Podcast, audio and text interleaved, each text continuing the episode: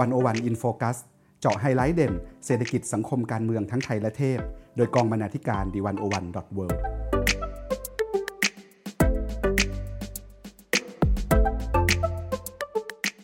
สวัสดีค่ะ ยินดีต้อนรับเข้าสู่รายการวันโอวัน In Focus นะคะ วันนี้ปานิชโพสีวังชัยกับผมสมคิดพุทธศรีนะครับ วันนี้เราสองคนรับหน้าที่ดำเนินรายการนะคะ ในเทปนี้ค่ะคุณสมคิดเราจะชวนผู้ฟังมารู้จักทำความรู้จักวันโอวันผ่านสายตาของคนวันโอวันอีกทีหนึ่งค่ะ ครับส่วนใหญ่ถ้าเป็นงานของวันวันอินโฟกัสนะครับ เราก็จะรวมชิ้นงานผลงานในวันวันเนี่ยมาอ่านมาสังเคราะห์นะครับ เล่าให้คุณผู้ฟังฟังนะครับ แต่ว่าในรอบนี้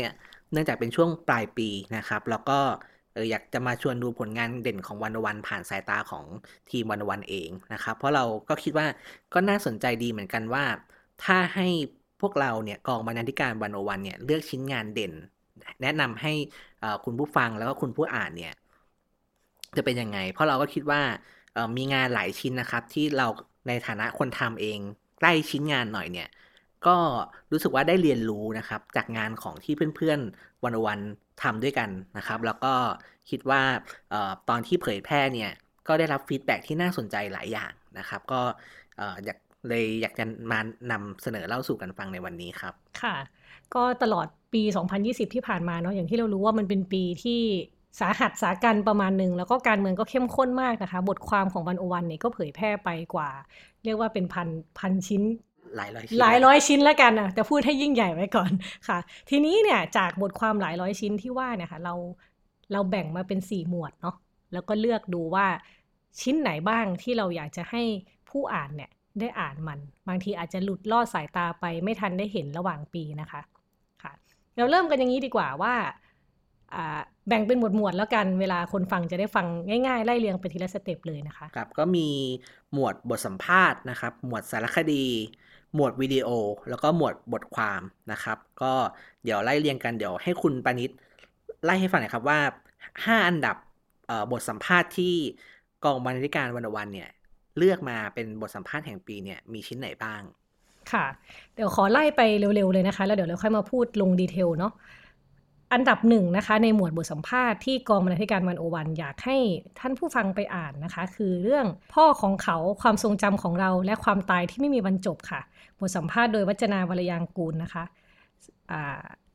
ซึ่งอันนี้เนี่ยเดี๋ยวเราลงรายละเอียดเนาะว่าเป็นบทสัมภาษณ์เกี่ยวกับอะไรนะคะ อันที่สองค่ะ บทสัมภาษณ์อาจารย์เกษียณเตชะพีระ มองการเมืองไทยยุคหลังฉันธรรมติภูมิพลค่ะ บทสัมภาษณ์โดยวัจนาวรยางกูล และคุณสมคิดพุทธศรีนะคะ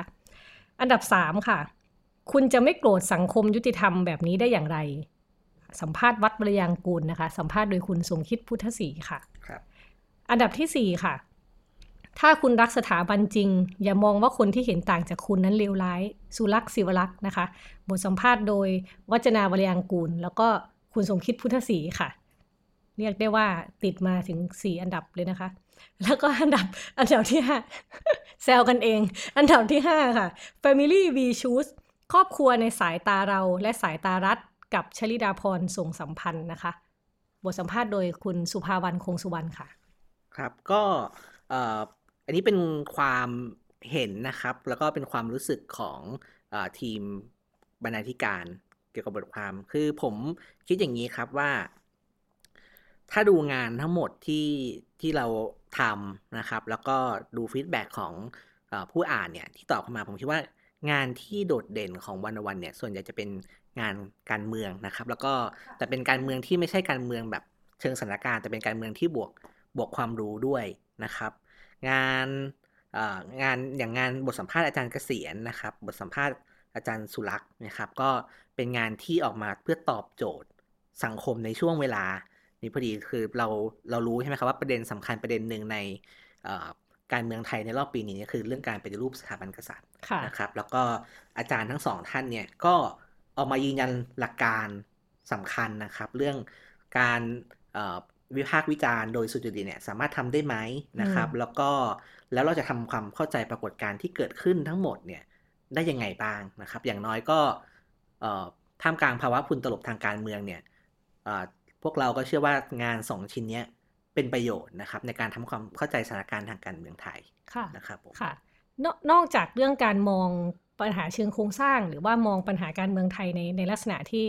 อ่าเป็นมุมสูงหน่อยนะคะ อีกสองบทสัมภาษณ์ที่เราจะเห็นก็คือว่าเป็นเรื่องราวของผู้ที่รับผลกระทบจากปัญหาทางการเมือง ก็คือผู้ลี้ภัยทางการเมืองนะคะ อย่างในบทสัมภาษณ์ของ คุณอ่าวัจนาวรยางกูลนะคะที่ไปสัมภาษณ์ลูกของสหายภูชนะนะคะสหายภูชนะหรือคุณชัดชาญบุปผาวันนะคะ ซึ่งเป็นหนึ่งในผู้ลี้ภัยทางการเมือง ที่หายตัวไปในช่วงปลายปี 2561 นะคะครับแล้วค่ะก็รวมถึงเอ่อบทสัมภาษณ์ที่ผมได้มีโอกาสคุยกับคุณวัดวรยางกูลนะครับ ซึ่งก็เป็นเอ่อคนหนึ่งที่ ต้องลี้ภัยออกจากประเทศไทยเหมือนกันนะครับ ตอนนี้ไปลี้ภัยอยู่ที่ฝรั่งเศสก็ได้มีโอกาสคุยถามความคิดความเห็นแล้วก็ความเป็นอยู่นปัจจุบันนะครับ ผมคิดว่างานทั้งสองชิ้นนี้นะครับเป็นงานที่ทำให้เราเห็นนะครับว่ารัฐไทยเนี่ยทำกับประชาชนอย่างไรบ้างนะครับ โดยเฉพาะงานสัมภาษณ์คุณกึกก้องบุภาวันนะครับลูกชายของอสหายผู้ชนะนะครับเพราะว่า ผมแนะนำอย่างยิ่งนะครับ ที่อยากให้ท่านผู้ฟังเนี่ยลองไปหาอ่านดูแล้วเราจะเห็นว่า ถึงที่สุดแล้วเนี่ยเราเห็นด้วยกับสิ่งที่รัฐกระทำกับคนที่เนี่ยจะเรียกว่าเราไม่รู้จักนะอย่างนี้ค่ะจริง ๆ หรือนะครับ ส่วนงานของคุณวัดก็คล้าย ๆ กันครับทำให้เห็นว่าเอ่อรัฐเนี่ยมันสามารถโหดเหี้ยมกับอืมพวกเราเนี่ยในฐานะประชาชนได้ขนาดไหนค่ะนะครับค่ะ นอกจากเรื่องทางการเมืองแล้วนะคะจริงๆก็ยังมีงานเชิงนโยบาย ซึ่งก็เชื่อมโยงกับการเมืองอย่างแยกไม่ออกนะคะ ในบทสัมภาษณ์ของอาจารย์ชลิดาพรส่งสัมพันธ์นะคะ ซึ่งเป็นการมองครอบครัวในสายตาแบบใหม่ แล้วก็วิพากษ์ไปจนถึงแก่นของปัญหาจริง ๆ ว่าจริง ๆ แล้วรัฐนั้นมองครอบครัวหรือมองโครงสร้างประชาชน โครงสร้างประชากรของตัวเองยังไงนะคะ ซึ่งพอมองเห็นอย่างนั้นแล้วเนี่ยเราก็จะรู้ว่าแล้วมันกระทบกับตัวเราอยัางไงบ้าง ค่ะ ครับผมก็อย่างที่คุณปานิชได้พูดไปนะครับ ผมคิดว่าจุดเด่นมาก ๆ ของงานของบทสัมภาษณ์ชิ้นนี้นะครับ ก็คือเอามุมมองใหม่ ๆ นะครับ เอาความรู้ใหม่ ๆ เกี่ยวกับเรื่องครอบครัวเนี่ยครับมามาเผยแพร่แล้วก็มาทำความเข้าใจกันนะครับ เพราะว่าปฏิเสธไม่ได้ว่าว่าทุกวันนี้สังคมนะครับ แล้วก็วัฒนธรรม ปลี่ยนไปมากนะครับ ครอบครัวเองซึ่งเป็นซึ่งเราเคยถูกสอนกันว่าเป็นหน่วยที่เล็กที่สุดในสังคมเนี่ยค่ะก็ก็เปลี่ยนไปเยอะเหมือนกัน แต่ว่ารัฐแล้วก็นโยบายเนี่ย ปรับตัวตามไม่ทันอือหือแล้วการปรับตัวตามไม่ทันของรัฐ แล้วก็นโยบายเนี่ยมันเป็นผลมาจากวิธีคิดตั้งต้นเลยว่า เพราะเขายังมองครอบครัวเนี่ยแบบเดิมๆอยู่ทั้งที่ในความเป็นจริงเนี่ยครอบครัวในศตวรรษที่20เนี่ยเคลื่อนแล้วก็เปลี่ยนไปมากแล้ว อาจจะมีรูปแบบที่แตกต่างออกไป ไม่ใช่แค่พ่อแม่ลูกเหมือนเดิมแล้วครับ แล้วค่ะก็ ใครบ้างที่จะเป็นครอบครัวเราคนคนที่อยู่ด้วยกันไปตลอดชีวิต แต่ว่าไม่ได้มีความสัมพันธ์ทางสายเลือดไม่ได้มีความสัมพันธ์แบบเอ่อทางเอ่อเรียกว่าทางทางเพศอะไรอย่างเงี้ยครับแต่อยู่ด้วยกันเนี่ย เป็นครอบครัวเดียวกันได้ไหมค่ะใช่ไหมครับ คนที่อยู่กับกับหมา อืมกับสัตว์เลี้ยงเนี่ยครับ เราจะนับเป็นครอบครัวได้อย่างไรค่ะแล้วใครบ้างที่ควรนับเป็นครอบครัวของเรานะครับเอ่อคำถามใหม่ๆเหล่านี้ครับ มีคำตอบอยู่ในบทสัมภาษณ์ของอาจารย์ชลิดาพรครับ ค่ะ ก็หมวดบทสัมภาษณ์นะคะ ก็จะเห็นว่าประมาณนี้แหละ มันอยู่ในเรื่องมวลมวลการเมือง แล้วก็เรื่องเชิงนโยบาย เรื่องวิพากษ์รัฐอะไรแบบนี้นะคะ เราไปหมวดต่อไปกันเลยไหมครัคะบคุณสเอามเป็นคิดหมวดสารอืคดีเดี๋ยว ผมขออ่านเองแล้วกันนะครับเพราะเดี๋ยวคุณปานิสเขาจะเขินค่ะสำหรับหมวดสารคดีนะครับ ก็เอ่อห้าสารคดีที่กองบรรณาธิการวันโอวันเนี่ยอยากชวนคุณผู้ฟังอ่านนะครับ อันดับที่หนึ่งครับ ลาดลำเค็นบนราชดำเนินนะครับ เป็นเรื่องราวของชีวิตผู้คนบนถนนราชดำเนินในช่วงวิกฤตโควิดนะครับ ชิ้นที่สองครับ ชิ้นนี้แค่ชื่อก็ ชนะเลิศนะครับอืม50ปีหลังมนุษย์เหยียบดวงจันทร์ ความเหลื่อมล้ำทางการศึกษาไทยยังอยู่ที่เดิม งานชิ้นนี้นะครับ เป็นงานที่ได้รับรางวัลจากสมาคมสื่อออนไลน์นะครับ แล้วก็เป็นผลงานที่ได้เข้าชิงผลงานสื่อของ Amnesty นะครับ ที่จัดโดย Amnesty ครับครับ ชิ้นต่อไปนะครับ อันดับ 3 กลับตัวไม่ได้เดินต่อไม่ถึงชีวิตแรงงานพม่าในกรุงเทพหลังโควิด เมื่อคนทวายไม่อาจกลับบ้านนะครับ งานชิ้นนี้คุณปานิสก็ลงพื้นที่ชุมชนทวายในกรุงเทพนะครับ เพื่อให้เห็นว่าคนคนตะวันเนี่ยที่ที่มาจากพม่าเนี่ย เมื่อต้องมาติดล็อกดาวน์อยู่ในกรุงเทพเนี่ยเขาต้องเผชิญปัญหาอะไร แล้วก็ลำบากยังไงนะครับ ในยุคโควิด ถ้าเราคิดว่าคนคนคนไทยนะครับ เราติดล็อกดาวน์แล้วเราลำบากนะครับ ชีวิตของชุมชนพม่าครับเป็นตัวอย่างหนึ่งที่ไม่เห็นว่าคนที่พลัดถิ่นมา แล้วก็ต้องมาติดล็อกดาวน์ในต่างแดนเนี่ยลำบากขนาดไหนนะครับ ชิ้นที่ 4 นะครับ เลือดเนื้อจนะในเงาทมืนนะครับ โดยคุณธีรพัฒน์อรุณรัตน์นะครับ ซึ่งลงพื้นที่หาดสวนกงอำเภอจนะจังหวัดสงขลาเพื่อสำรวจปัญหา นิคมอุตสาหกรรมจนะนะครับ ซึ่งเป็นประเด็นร้อนแรงประเด็นหนึ่งในรอบปลายปีที่ผ่านมานะครับ แล้วก็เรื่องสุดท้ายครับอาณาจักรคาสิโนเบียร์หนึ่งดอลลาร์ และราคาชีวิตของสีหนุวิลล์นะครับ โดยคุณปาณิสโพธิ์ศรีวังชัยครับ ก็ถามคุณปาณิสแล้วกันนะครับว่าผลงาน 4 ใน 5 ที่กองบรรณาธิการแนะนำให้คุณผู้ฟังคุณผู้อ่านไปอ่านเนี่ย เป็นผลงานของคุณปานิชสักสักสี่ชิ้นเลยค่ะคุณปานิชเห็นอะไรครับ ในการทำงานสารคดีในรอบปีที่ผ่านมาค่ะ ก็อาจต้องมัดมือชกนิดนึงนะคะ เพราะว่ามันมีหลายชิ้นหน่อย แต่ว่าสิ่งสิ่งหนึ่งที่เห็นในตลอดการเดินทางทำสารคดีตลอดปีที่ผ่านมานะคะ ก็คือว่าไม่ว่าจะอยู่พื้นที่ไหนบนโลกใบนี้เนาะไม่ว่าเราจะอยู่ที่ทวายกรุงเทพกัมพูชาหรืออยู่ในถนนลาดดำเนินอะไรเงี้ยค่ะทุกคนนะคะล้วนโดนกดทับจากโครงสร้างบางอย่าง ถ้าไม่เป็นทุนก็เป็นรัฐ หรือเป็นความบิดเบี้ยวของโครงสร้างทางสังคมนะคะ ซึ่ง ทั้งหมดเนี่ยมันอาจจะดูต่างกันที่ประเด็นเนาะประเด็นบางอันก็คือคนลำบากช่วงโควิด บางอันคือเด็กที่ยากจนแล้วเข้าไม่ถึงการศึกษานะคะ หรือว่าบางที่ก็โดนทุนจากจีนเข้าไปบุกเช่นสีฮานุวิว อย่างนี้เป็นต้นนะคะ หรือแม้แต่จนะที่จริงๆจริง ๆ ไม่ได้ทำเองเนาะแต่ว่าน้องธีรพัฒน์ที่ไปทำเนี่ยเขาก็นำเสนอประเด็นที่ใกล้เคียงกันค่ะ เราก็จะเห็นเนี่ยค่ะว่ามันในหลายพื้นที่เนี่ย มีปัญหาที่ดูเหมือนจะแตกต่างกัน แต่จริง ๆ แล้วเมื่อมองเชิงโครงสร้างแล้วเนี่ยทั้งหมดล้วนโดนกดทับจากโครงสร้างขนาดใหญ่อยู่ค่ะ ครับฟังคุณปานิชพูดแล้วครับผมก็นึกถึงนะครับว่าคือในทุกๆทที่นะครับ ไม่ว่าจะเป็นที่ที่เมืองไทยหรือที่กัมพูชาครับผมแล้วผมเชื่อว่ารวมถึงที่อื่นๆด้วยครับ ก็รัฐและทุนเนี่ยครับก็ยังเป็นตัวละครสำคัญนะครับ มี เป็นสาเหตุสำคัญที่คอยกดทับคนนะครับ ไม่ว่าจะอยู่ที่ไหนก็ตามนะครับ แล้วก็ผมคิดว่า งานที่คุณปานิชเขียนนะครับสามสี่เคสรวมถึงที่คุณธีรพัฒน์เขียนด้วยเนี่ย ก็เป็นแค่เคส ทั้งที่เออเป็นเป็นเป็นแค่เคสตัวอย่างนะครับ แล้วก็จริง ๆ แล้วมันมีเคสแบบนี้อีกเยอะมากนะครับ ในเมืองไทยแล้วก็ทั่วโลกนะครับ แล้วก็ไม่ใช่แค่ปีนี้ด้วย มีมาหลายปี แล้วคิดว่าคงจะมีมีอีกต่อไปเรื่อยๆครับตราบใดที่เราไม่ไม่คิดเรื่องนี้แล้วแก้กันอย่างจริงจังนะครับค่ะ ก็เสริมนิดนึงว่าจริง ๆ การเข้าไปเห็นชีวิตคนหรือไปมองมนุษย์ที่ต่างกันไปในแต่ละพื้นที่นะเพื่อให้เห็นปัญหาที่หลากหลายเนี่ย มันทำให้เราเห็นปัญหาเชิงโครงสร้างชัดเจนขึ้นเหมือนกันนะคะ คือถึงแม้ว่ามันจะเป็นแค่ไม่กี่คนไม่กี่ที่ แต่สิ่งเหล่านี้มันสะท้อนให้เห็นว่าในสังคมเรายังมีปัญหาที่ต้องแก้ไขอีกเยอะมากค่ะ ครับผมค่ะครับสำหรับหมวดต่อไปนะครับ เป็นหมวดวิดีโอนะครับปี 2020 ที่ผ่านมาเนี่ยก็เป็นปีที่ทางวันวันเวิลด์นะครับทำงานมัลติมีเดียหลายชิ้นนะครับ ก็อยากให้คุณปานิชเล่าให้ฟังนิดหนึ่งครับว่าหมวดวิดีโอ 5 ชิ้นที่ทางกองบรรณาธิการวันวันเนี่ยอยากชวนคุณผู้ฟังไปเปิดชมเนี่ย มีอะไรบ้างนะครับ จริงๆต้องเกินบอกก่อนเลยว่าหลากหลายมากนะคะ แล้วก็หลากอารมณ์สุดๆนะคะ ในช่วงปีที่ผ่านมาเนี่ยทางวันโอวันเนี่ยเปิดรายการใหม่เยอะเหมือนกันนะคะ แล้วก็รายการก็ติดอันดับเข้ามาด้วยนะคะเดี๋ยวขอไล่เรียงไปอย่างนี้เลยค่ะ อันดับหนึ่งนะคะ คือเทปของรายการวันโอวันเกสนะคะ ซึ่งเป็นรายการรายการใหม่เอี่ยมถอดด้ามของวันโอวันเมื่อปีที่ผ่านมานะคะ แต่ว่าตอนที่ติดมาเนี่ยคือวันโอวันเกส EP 2 นะคะ ว่าด้วยวิชาประวัติศาสตร์จะไม่ซ้ำประวัติศาสตร์จะต้องเปลี่ยนนะคะ พูดยังไงให้ไม่ต้องใส่ทำนองไปด้วยนะคะ ก็คือว่าคลิปนี้เนี่ยว่าด้วยเรื่องของการเรียนประวัติศาสตร์ของของไทยนะคะ ว่าเราสอนอะไรกัน เราสอนประวัติศาสตร์กันแบบไหน และการเรียนประวัติศาสตร์ที่ดีเนี่ยมันควรจะเป็นยังไงนะคะเล่าแบบเล่าสนุกมาก คลิปนี้อยากให้ทุกคนไปดูนะคะ ส่วนอันดับสองค่ะ The Monument of Democracy อนุสาวรีย์ประชาธิปไตย ประชาธิปไตยในอนุสาวรีย์นะคะ อันนี้ก็ว่าด้วยประเด็นความเป็นพื้นที่ของทุกฝ่ายทุกสีของอนุสาว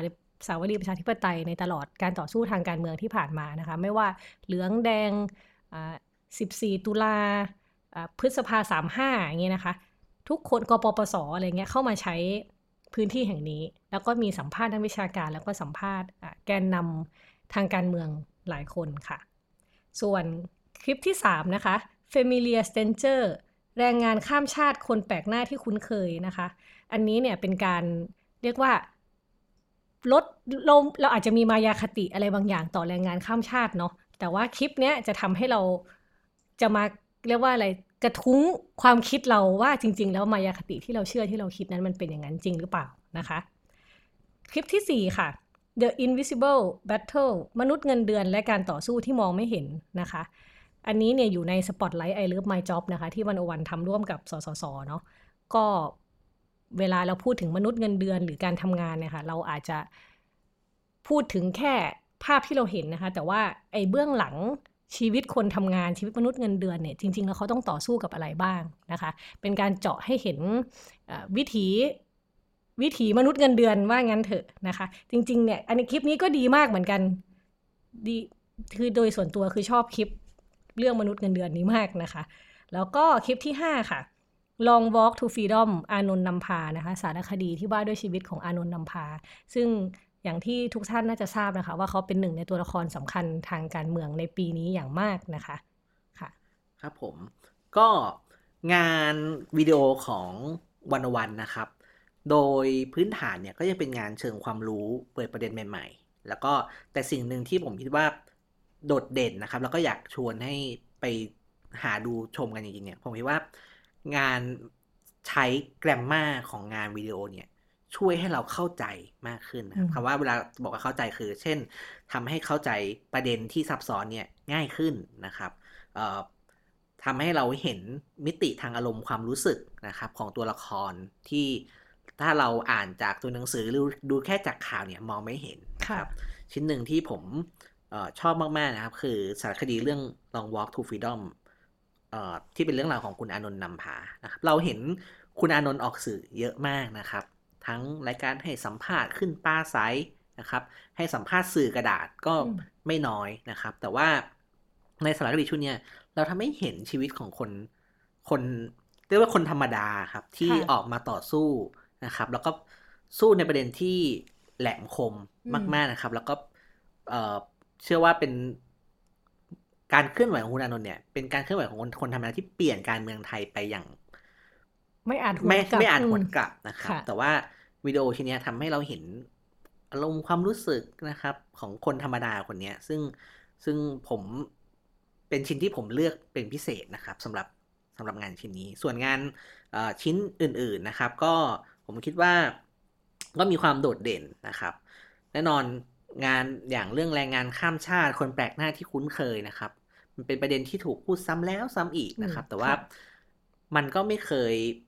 มันก็ไม่ได้ดีขึ้นสักเท่าไหร่นะครับ งานชิ้นนี้ที่ทีมพุ่มกับของเราเนี่ยเข้าเข้าไปทำร่วมกับ LO เนี่ยก็ผมคิดว่าก็ทำออกมาได้ดีนะครับ แล้วก็อยากชวนอีกแล้วครับ ให้ไปฟังแล้วถ้าชอบก็ ก็แชร์ออกไปได้นะครับ เป็นงานที่ทาง ILO เนี่ยใช้เพื่ออทำงานขับเคลื่อนในเรื่องประเด็นเรื่องความเรื่องแรงงานข้ามชาติด้วยนะครับ ว่าเราจะอยู่ร่วมกันยังไงแบบ แบบเพื่อนมนุษย์ที่เท่ากันแล้วก็เคารพกันนะครับผมครับแล้วก็มาถึงหมวดสุดท้ายนะครับที่ทางกองบรรณาธิการวันวันโอวันนะครับ เลือกมาเพื่อนำเสนอเนื่องจาก หมวดนี้เป็นหมวดบทความนะครับ แต่ว่าเนื่องจากงานส่วนใหญ่ของวันวันเนี่ย เป็นงานที่อยู่ในฟอร์มของบทความแล้วก็ report อยู่แล้วนะครับฉะนั้นงานที่เราเลือกเนี่ยเลยเยอะเป็นพิเศษนะครับ ก็คือเราเลือกมาทั้งหมด 10 ชิ้นงาน แต่ว่าในพอดแคสต์ชุดนี้นะครับ ขออนุญาตเล่าแค่ 5 ชิ้นงานนะครับ เพราะว่าชิ้นงานที่เหลือเนี่ย เดี๋ยวเราจะเผยแพร่ต่ออยู่อยู่แล้วนะครับ ในเว็บไซต์ one one world นะครับ เพราะว่า อยากจะให้คุณปานิดลองเล่าให้ฟังหน่อยครับว่า5ชิ้นงานที่เราคิดว่าโดดเด่นมีอะไรบ้าง อืม ค่ะ อันนี้ก็หลากหลายอีกเช่นกันนะคะ เพราะว่าประเด็นที่เกิดขึ้นตลอดปีที่ผ่านมาก็มีให้เขียนถึงเยอะมากเลยนะคะ อันดับหนึ่งค่ะ เรื่องโลก 12 แบบหลังไวรัสโควิด -19 คำทำนายจากนักคิดชั้นนำระดับโลก เขียนโดยคุณการทีลาภูริวิไกรนะคะ อันนี้ก็ก็ว่าด้วยคือตอนนั้น ตอนที่โควิดมาโลกมันระสำระสายเนาะไม่รู้ว่าจะไปทิศทางไหนยังไง บทความนี้ก็ไปรวบรวมไปไปเอาคำทำนายจากนักคิดระดับโลกมา แล้วดูว่าโลกเราเนี่ยมันจะเป็นไปยังไง ในวันที่คนกำลังเสียหลักกันอยู่นะคะ ค่ะ อันดับสองค่ะสัมมาวาจากับรัฐอมหิต โดยสนิทสุดาเอกชัยนะคะนะตอนนั้นเนี่ยมันมีประเด็นเรื่องการพูดคำหยาบการใช้คำหยาบเนาะของของกลุ่มผู้ประท้วงนี้นะคะ ซึ่งบทความนี้เนี่ยก็เอา เรื่องคำหยาบมาคลี่มากลางดูว่าจริง ๆ แล้วความหยาบคายเนี่ยในสังคมเราเนี่ยมันเป็นยังไงกันแน่ แล้วมันเชื่อมโยงยังไงกับคำว่ารัฐอมหิตนะคะครับ ก็ขยายความคุณปานิดนิดนึงครับ คือพี่จ๋าสนิทสุดาเนี่ยที่เป็นคอลัมนิสต์เขียนเรื่องนี้คือ บอกว่าคำหยาบไหมหยาบนะครับ แต่ยิ่งกว่าคำยิ่งยิ่งกว่าคำหยาบก็คือการไม่ได้พูดความจริงนะครับ คือถ้าให้เลือกระหว่างการพูดความการฟังความจริง กับการฟังคำหยาบเนี่ยจ่าคิดว่าสิ่งที่เราควรทำคือฟังความจริง ถึงแม้ว่ามันจะหยาบก็ตามนะครับ เพราะว่าการไม่ฟังความจริงต่างหากที่นำมันนำไปสู่ปัญหาอะไรแบบมากมาย เต็มไปหมดนะครับ แล้วก็สุดท้ายแล้วก็คือ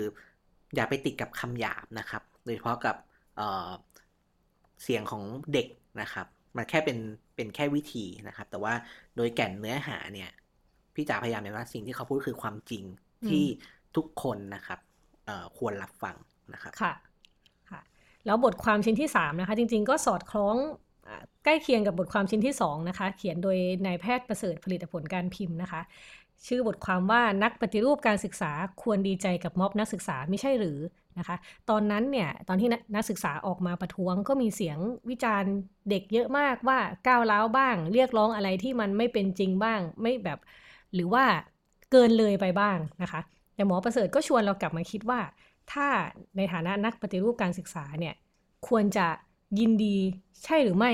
ในกับการที่เยาวชนหรือนักศึกษาในประเทศเนี่ยมีความคิดความอ่านที่ก้าวหน้าแล้วก็กล้าวิพากษ์วิจารณ์แบบนี้นะคะค่ะ ส่วนชิ้นที่ 4 ค่ะ เป็นชิ้นงานของอาจารย์รัชพรชูช่วยนะคะ สถาปัตยกรรมที่นับรวมเมื่อมนุษย์ทุกคนต้องการที่กินข้าว ประเด็นนี้แหลมคมมากนะคะ เพราะว่าเวลาเราพูดถึงการออกแบบตึกเนี่ยเราก็อาจจะคิดถึงประตูทางเข้าใหญ่ๆโถงอาคารที่แบบโอโถง หรือว่าห้องของผู้บริหารที่ยิ่งใหญ่นะคะ แต่ว่าหลายครั้งเนี่ยที่เราลืมคนตัวเล็กตัวน้อยที่เป็นผู้ดูแลตึกดูแลอาคารไปนะคะ เช่นที่อยู่ของแม่บ้าน ที่อยู่ของยามหรือคนทำความสะอาดนะคะ หลายคนต้องไปอยู่นั่งกินข้าวที่บันไดอย่างนี้เป็นต้นนะคะ อาจารย์รัชพรก็เลย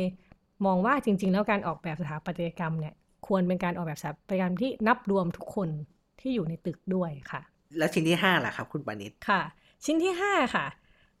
อันนี้เป็นบทความของคุณสุภาวันคงสุวรรณนะคะ ชื่อบทความว่าหมู่บ้านประเทศไทยกับปัญหาเรื่องเพศที่อยู่ถัดไปไม่กี่หลังคา อันนี้เป็นเรื่องที่สะเทือนใจนิดนึงนะคะ คือคือคุณสุภาวันเนี่ยเคยไปออกในสมัยเป็นนักศึกษาเนี่ยเขาไปออกลงพื้นที่ชุมชนเนาะแล้วก็ได้ไปเห็นชีวิตของคนในชนบทที่เรียกได้ว่ามีบางครอบครัวมีเด็กบางคนที่โดนกระทำความรุนแรงทางเพศอย่างเงี้ยนะคะ แล้วก็ในชุมชนเนี่ยมันก็ยังมีความเชื่อความคิดเรื่องเพศอะไรหลาย ๆ อย่างที่มันยังไม่ได้ทะลุเพดานออกไปอย่างนี้นะคะ แล้วมันอยู่ใกล้บ้านเรามาก ๆ แต่ว่าเรายังทำอะไรไม่ได้ค่ะ ครับผม ก็บทความในหมวด report นะครับ report หรือบทความเนี่ยค่อนข้างหลากหลายนะครับ แต่ว่าถ้าจะให้ผมลอง comment แล้วก็สรุปว่าเออเราเราเห็นอะไรจากงานที่หลากหลายนี้เพราะผมว่ามันก็ยังเป็นงานหลาย ๆ ชิ้นของวันวันนะครับ ก็ยังช่วยให้เราทำความเข้าใจสถานการณ์ที่เกิดขึ้น ได้นะครับ เช่นไม่ว่าจะเป็นเรื่องโลก 12 แบบหลังโควิดนะครับ ที่พูดเรื่องระเบียบโลกหลังโควิดจะเป็นยังไงนะครับ ก็เป็นเป็นการทดลองทำความคิดของนักคิดชั้นนำนะครับ เราอ่านแล้วก็เอามาคิดต่อได้นะครับจริงๆงานทุกชิ้นที่คุณปานิชเล่าให้ฟังครับ ผมว่ามีลักษณะแบบนี้ทั้งหมดเลยนะครับ เข้าใจเข้าใจม็อบเยาวชนยังไง เข้าใจคำหยาบยังไงนะครับ เรา เข้าใจปรากฏการณ์ที่บางทีเราเห็น แต่เราไม่ทันได้คิดยังไง เช่นห้องกินข้าวของแม่บ้านอะไรอย่างเงี้ยคือจริงๆเป็นเป็นปรากฏการณ์ที่เราเห็นได้อยู่ในชีวิตประจำวัน แต่บางทีเราไม่ได้ตั้งข้อสังเกตจริงๆรวมถึงเรื่องเรื่องเพศนะครับที่อยู่ในชุมชนเนี่ยยิ่งยิ่งอยู่ในชุมชนเนี่ยยิ่งมีโอกาสที่กดกดทับสูงนะครับ เพราะว่ามันมีกฎแล้วก็เงื่อนไขอะไรเต็มไปหมดนะครับ แล้วก็จริงๆ ไม่ใช่แค่บทความ 5 ชิ้นที่เราเ e คคอมเมนต์นะครับ ก็คือ งานนะครับงานของ one o one world ทั้งหมดเนี่ยครับแล้วก็มีความตั้งใจนะครับ ที่ทำให้เราเให้คนอ่านให้คุณผู้อ่านเนี่ยทำความเข้าใจปรากฏการสังคมได้สนุกขึ้นนะครับ รอบด้านมากขึ้นลึกมากขึ้นนะครับ เห็นด้วยไม่เห็นด้วยก็ไม่เป็นไรเพียงแต่ว่ามาคุยกันอ่านแล้วมาคุยกันครับ อ่านแล้วมาแชร์กัน ไปเถียงกับเพื่อนก็ได้ ไม่เห็นด้วยก็ก็ว่ากันไปครับ เพราะว่าก็คงมีแต่การอ่านคิด แล้วก็เถียงกันไปเรื่อยๆครับ ที่ทำให้สังคมโดยรวมมันขยื่นแบกข้างหน้าได้อย่างมีพลวัตที่ที่ดีกว่าที่เป็นอยู่เราเชื่ออย่างนั้นครับค่ะ คือถ้าท่านผู้ฟังไปอ่านมาแล้วก็บอกโคไม่เห็นดีเหมือนที่บอกเลยก็มาเล่าให้กันฟังได้นะคะ คอมเมนต์อะไรมาได้ แล้วก็หรือถ้ามีชิ้นงานอื่นๆเนาะที่คิดว่าน่าสนใจหรือว่าชื่นชอบก็คุยกับเราได้ อาจจะคอมเมนต์ในเพจ คอมเมนต์ใต้คลิปใต้พอดแคสต์อะไรเงี้ยค่ะ อืมครับ แล้วก็สำหรับ คนที่ฟังพอดแคสต์อยู่เป็นประจำนะครับ ก็อยากชวนครับช่วงช่วงปลายปีต่อเนื่องต้นปีนะครับ เรามีชิ้นงานมีจำนวนมากที่ชวนมาทำความเข้าใจปี 2020 นะครับ ว่าเราจะตั้งถ้าสมมติว่าให้เรานิยาม หรือว่าตั้งชื่อปี 2020 เนี่ย เราควรจะเรียกมันว่าอะไรดีนะครับ เราทำความเข้าใจกับมันอย่างไรดีครับ แต่ละคนคงมีเรื่องราวเฉพาะของตัวเองนะครับ แต่ว่า ถ้าเป็นเรื่องราวผ่านสายตาของอทีมสื่อวันอวันเนี่ย เป็นยังไงก็อยากให้ให้รออ่านนะครับ แล้วก็รวมถึงช่วงเปิดปีด้วยนะครับ แล้วก็ยังมีซีรีส์เปิดปีเหมือนทุกปีนะครับ ก็ชวนนักคิดนักเขียนนะครับพวกกำหนดนโยบายครับมาคุยกันว่าโจทย์ใหญ่ๆของปี 2021 นะครับ แล้วก็อาจจะไม่ใช่แค่ของปี 2021 แต่ว่าโจทย์ระยะยาวเลยของประเทศไทยเนี่ย มีอะไรบ้างนะครับ จะมีหนักหนากว่า2020 อีกไหม ก็ต้องรอดู ครับผม ค่ะ ได้ครับก็สำหรับวันนี้ผมสมคิดพุทธศรีแล้วก็คุณปานิชโพสีวังชัยนะครับ ก็สวัสดีทุกคนแล้วก็สวัสดีปีใหม่ไปพร้อมกันเลยนะครับ ค่ะ สวัสดีปีใหม่ค่ะสวัสดีครับ